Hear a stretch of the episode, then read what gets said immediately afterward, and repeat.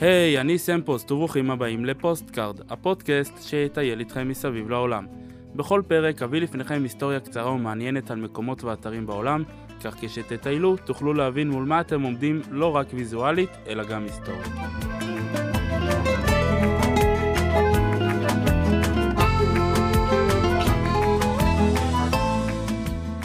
והיום נטוס לסן פרנסיסקו שבקליפורניה ונגיע לגשר הכי איקוני של ארצות הברית וסן פרנסיסקו בפרט, ואני מדבר כמובן על גשר שער הזהב שבארצות הברית.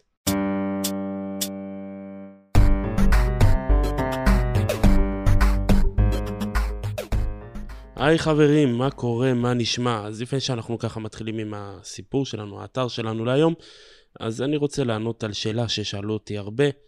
סם, איפה נעלמת? מה קורה עם פרקים? למה לא יוצא כל שבוע? למה יוצא פעם בחודש, פעם בחודש וחצי? אז כן, אני יודע שנעלמתי ולהרבה זמן, אבל uh, מי שיודע או מי שלא יודע, אני עובד כשכיר, אני לא עצמאי, ככה שלא כל יום ולא כל שבוע מתאפשר לי uh, לשבת, לעשות מחקר אחרי יום עבודה, ובנוסף גם uh, להקליט. אה, לפעמים זה שעות עבודה שהתארחו, לפעמים זה עייפות, גם צריך לתת זמן למשפחה, צריך לתת uh, זמן לכל מיני סידורים. קיצר, לא אלאה אתכם, אבל יש הרבה הרבה הרבה דברים שלצערי uh, לאחרונה לא אפשרו לי לעשות פרקים רצופים ככה. מקווה שיום מן הימים הכל יסתדר ואני ככה אבנה לי לו"ז טוב ואני אוכל באמת uh, לחזור להוציא לכם פרק כל שבוע. אמ, אז גם אם אתם לא רואים הרבה זמן פרק, אל תדאגו, אני כל הזמן חושב ועובד על פרק ועובד על תחקיר. לצערי, כרגע אין אה, יום מוגדר שייצא פרק, אבל אני לא, לא שוכח, אני עובד על פרקים ואני משתדל להוציא אותם ברגע שמתאפשר לי, אז אה, מקווה שתבינו ועמכם הסליחה. ועכשיו בואו נעבור למקום שלנו להיום.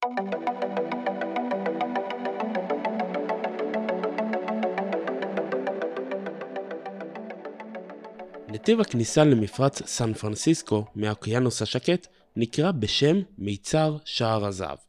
הוא ברוחב של 1.6 קילומטרים, והשם של המיצר היה לפני זה הפה של נמל סן פרנסיסקו, כשב-1846 החוקר ג'ון צ'ארלס פרמונט נתן לו את השם שער הזהב, לאחר גילוי הזהב בקליפורניה. כך שאם אתם רוצים להיכנס לסן פרנסיסקו דרך הים, חובה עליכם לעבור דרך המפרץ. מצידו האחד יש את העיר סן פרנסיסקו, ומצידו השני מחוז מרין. אז מפרץ יש, וגם שם יש למפרץ, רק צריך משהו שיחבר ביניהם. הפתרון האולטימטיבי היה, מי שרוצה להגיע מצד אחד של המצר לצד השני, יכול לקחת מעבורת. אבל בשל עומסים רבים במעבורות והתניידות קשה, הציבור דרש גשר כלשהו שיהפוך את ההתניידות להרבה יותר קלה. מיצר גשר הזהב ידוע במזג אוויר קשוח עם רוחות של כ-100 קמ"ש בעונות מסוימות וכבעל זרמים חזקים של מים. תוסיפו לזה עומק מים ורוחב התעלה ותגיעו לדעה שזה לא כל כך אפשרי והגיוני. ולכן פנתה העירייה לג'וזף שטראוס, מהנדס קשרים נודע שמאחוריו הרבה פרויקטים של קשרים, אבל עם עיצובים לא כל כך מושכים, כדי שיגיד אם זה רלוונטי הפרויקט. ג'וזף אישר שזה אפשרי והחל לעבוד על עיצוב, וכמו שהזכרתי, שהעיצובים שלו לא כל כך מרשימים, אז לכן ציוותו לו עוד כמה שותפים בשם ליאון מוסייף, אירווינג מורו וצ'ארלס אלטון אליס, שביחד ייצאו את הגשר לצורה שבה היא כיום. אבל היו כמה גופים שלא כל כך רצו בבניית הגשר. ראשית כל, מחברת המעבורות. בכל זאת, יש להם עסק רווחי בהסעת נוסעים והגשר יקטע אותו. מי שעוד התנגד היה הצבא האמריקני, שטען שמטוסי אויב יחשבו את הגשר כיעד אסטרטגי לתקיפה, והם יפציצו אותו והנזק הצבאי והאזרחי יהיה גדול. היו גם אזרחים שטענו שזה יהרוס את כל היופי של הטבע, והיו גם חששות שמטוסים וכלי תעופה יתנגשו בגשר בימי ערפל ורעות לקויה. ובנוסף להכל, מהנדסים גדולים טענו שהגשר לא ניתן לביצוע, כי כמו שהזכרנו מקודם, ישנם רוחות הזאת של כמאה קמ"ש, מים סוערים, וגם קו השבר של סן אנדריאס שגורם לרעידות אדמה. ולכן, הפרויקט כונה בשם הגשר הבלתי אפשרי.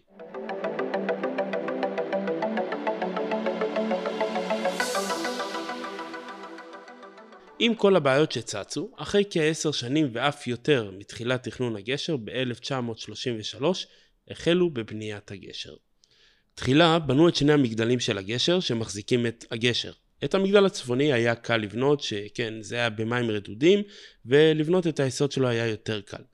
אבל בצד הדרומי היה צריך לבנות בסיס בין כעשר קומות מתחת למים.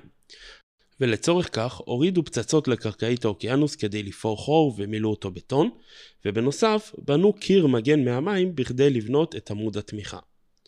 גובה המגדלים 227 מטר מעל המים ובמשקל של 22 אלף טונות כל מגדל. בשלב השני מתחו כבלי פלדה בין המגדלים כשהם מתוחים בצורת ארסל ומהם יורדים כבלים שיחזיקו את הפלטפורמה. בואו נעצור שנייה ונשמע קצת מספרים בנוגע לכבלים הללו.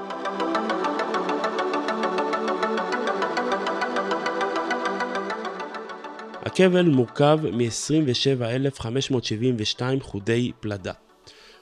אורך כל כבל שמחבר בין המגדלים הוא 2,331.7 מטר.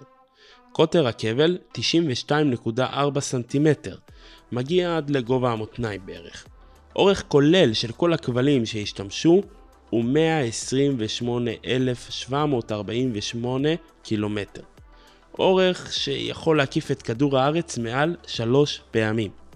משקל כולל של הכבל הוא 24.5 אלף טון. וחתיכה כזאת מהכבל תוכלו לראות ליד הגשר. אחרי שסיימו עם הכבלים, הניחו את קורות הפלדה שהיוו בסיס לבטון היצוק, ומעל זיפתו את הכביש.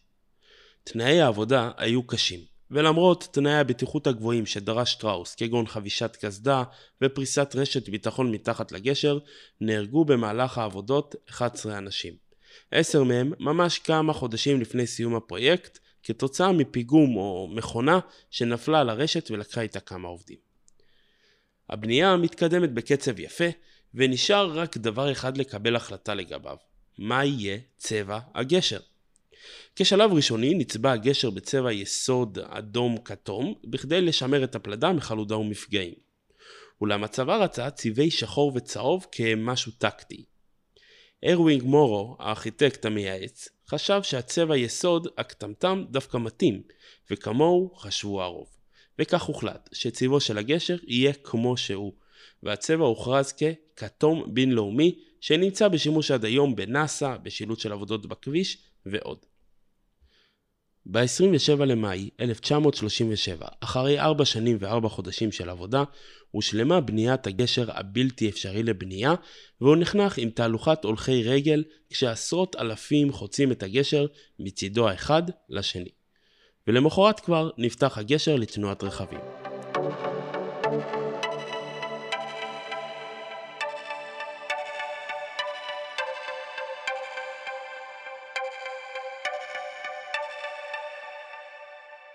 ועכשיו, כשגילינו את גשר שער הזהב, בואו ונראה מה יש למקום להציע.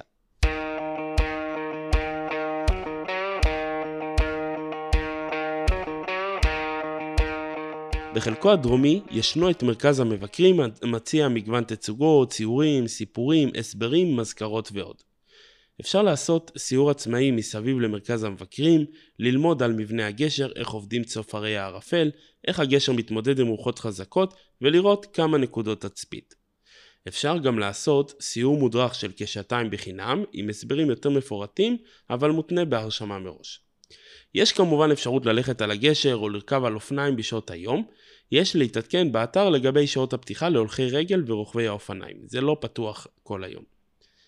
את הגשר אפשר לראות מכל הכיוונים, החל מנקודות תצפית, נסיעה לגשר, שיט מתחת לגשר, ואף טיסה מעל לגשר. בשני צידי הגשר ישנם פארקים לאומיים שהם מקום לבילוי בפני עצמו. ישנם גם מקומות בו תוכלו לשתות בירה או קפה מול הגשר. ועכשיו בואו נדבר קצת במספרים ועובדות על הגשר.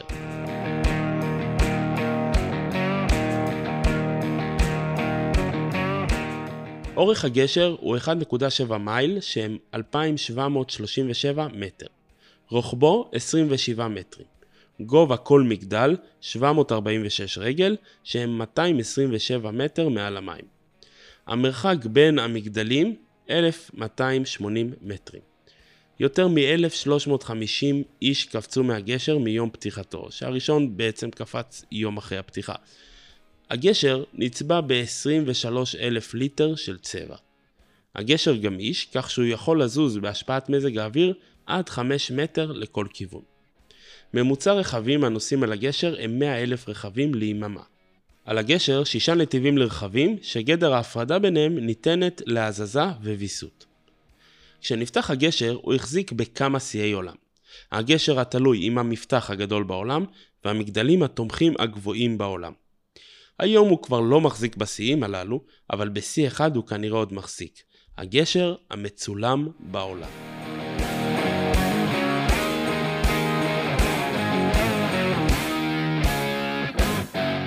הגשר הוכרז כאחד מפלאי עולם על ידי האגודה האמריקאית של המהנדסים האזרחיים. יש טעות נפוצה אצל הישראלים שמכנים את הגשר גשר הזהב, למרות ששמו באנגלית הוא The Golden Gate Bridge, דהיינו גשר שער הזהב, על שם הכניסה למפרץ. ולמה אני מתעכב על הטעות הזאת? כי גשר הזהב נמצא במקום אחר לגמרי. אז בואו ונטוס אלפי קילומטרים משם לגשר הזהב בווייטנאם.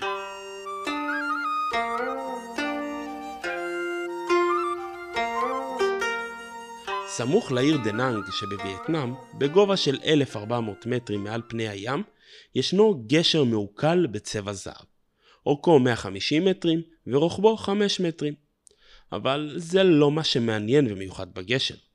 מה שמיוחד בו הוא שהוא מוחזק כביכול על שני כפות ידיים גדולות מאבן. הידיים עוצבו כך שהן נראות די עתיקות בחריצים, באבן ובטחב המעטר את כפות הידיים. הגשר תוכנן על ידי משרד האדריכלות בשם TA Land Space Architecture, שעיצבו את הגשר כאילו כפות הידיים מחזיקות את שמי וייטנאם או אמונה אחרת, והוא נפתח לציבור ב-2018. רצפת הגשר עשויה עץ וגדרותיה עשויות זהב, והוא משקיף על נוף פראי ולעבר הים.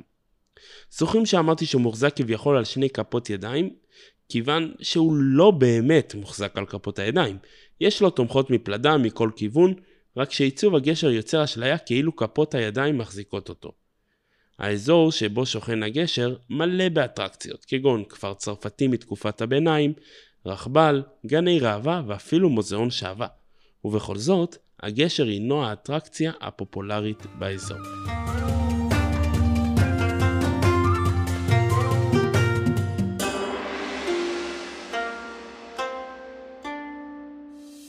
אז ספרו לי לאיזה גשר תיסעו קודם, להוא בארצות הברית או להוא בווייטנאם.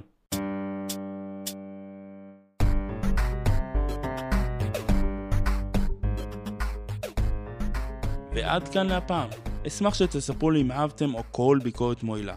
אשמח גם לדירוג בספוטיפיי ובאפל פודקאסט, זה עוזר לי מאוד. לכל הערה תוכלו לשלוח לי מייל sampostcard.gmail.com או לחפש בפייסבוק Postcard הפודקאסט. שם גם תוכלו לראות תמונות בהקשר לפרק. אפשר לעקוב אחריי באינסטגרם, סם מקף פוסט 053, ולעקוב אחרי סטטוסים שלי בוואטסאפ, שם אני מעלה סיקורים ממקומות שונים בארץ ובעולם. כל הקישורים מופיעים בתיאור הפרק. תודה רבה שהאזנתם. אל תשכחו לשלוח לי גלויה כשתבקרו שם, וניפגש בפרק הבא.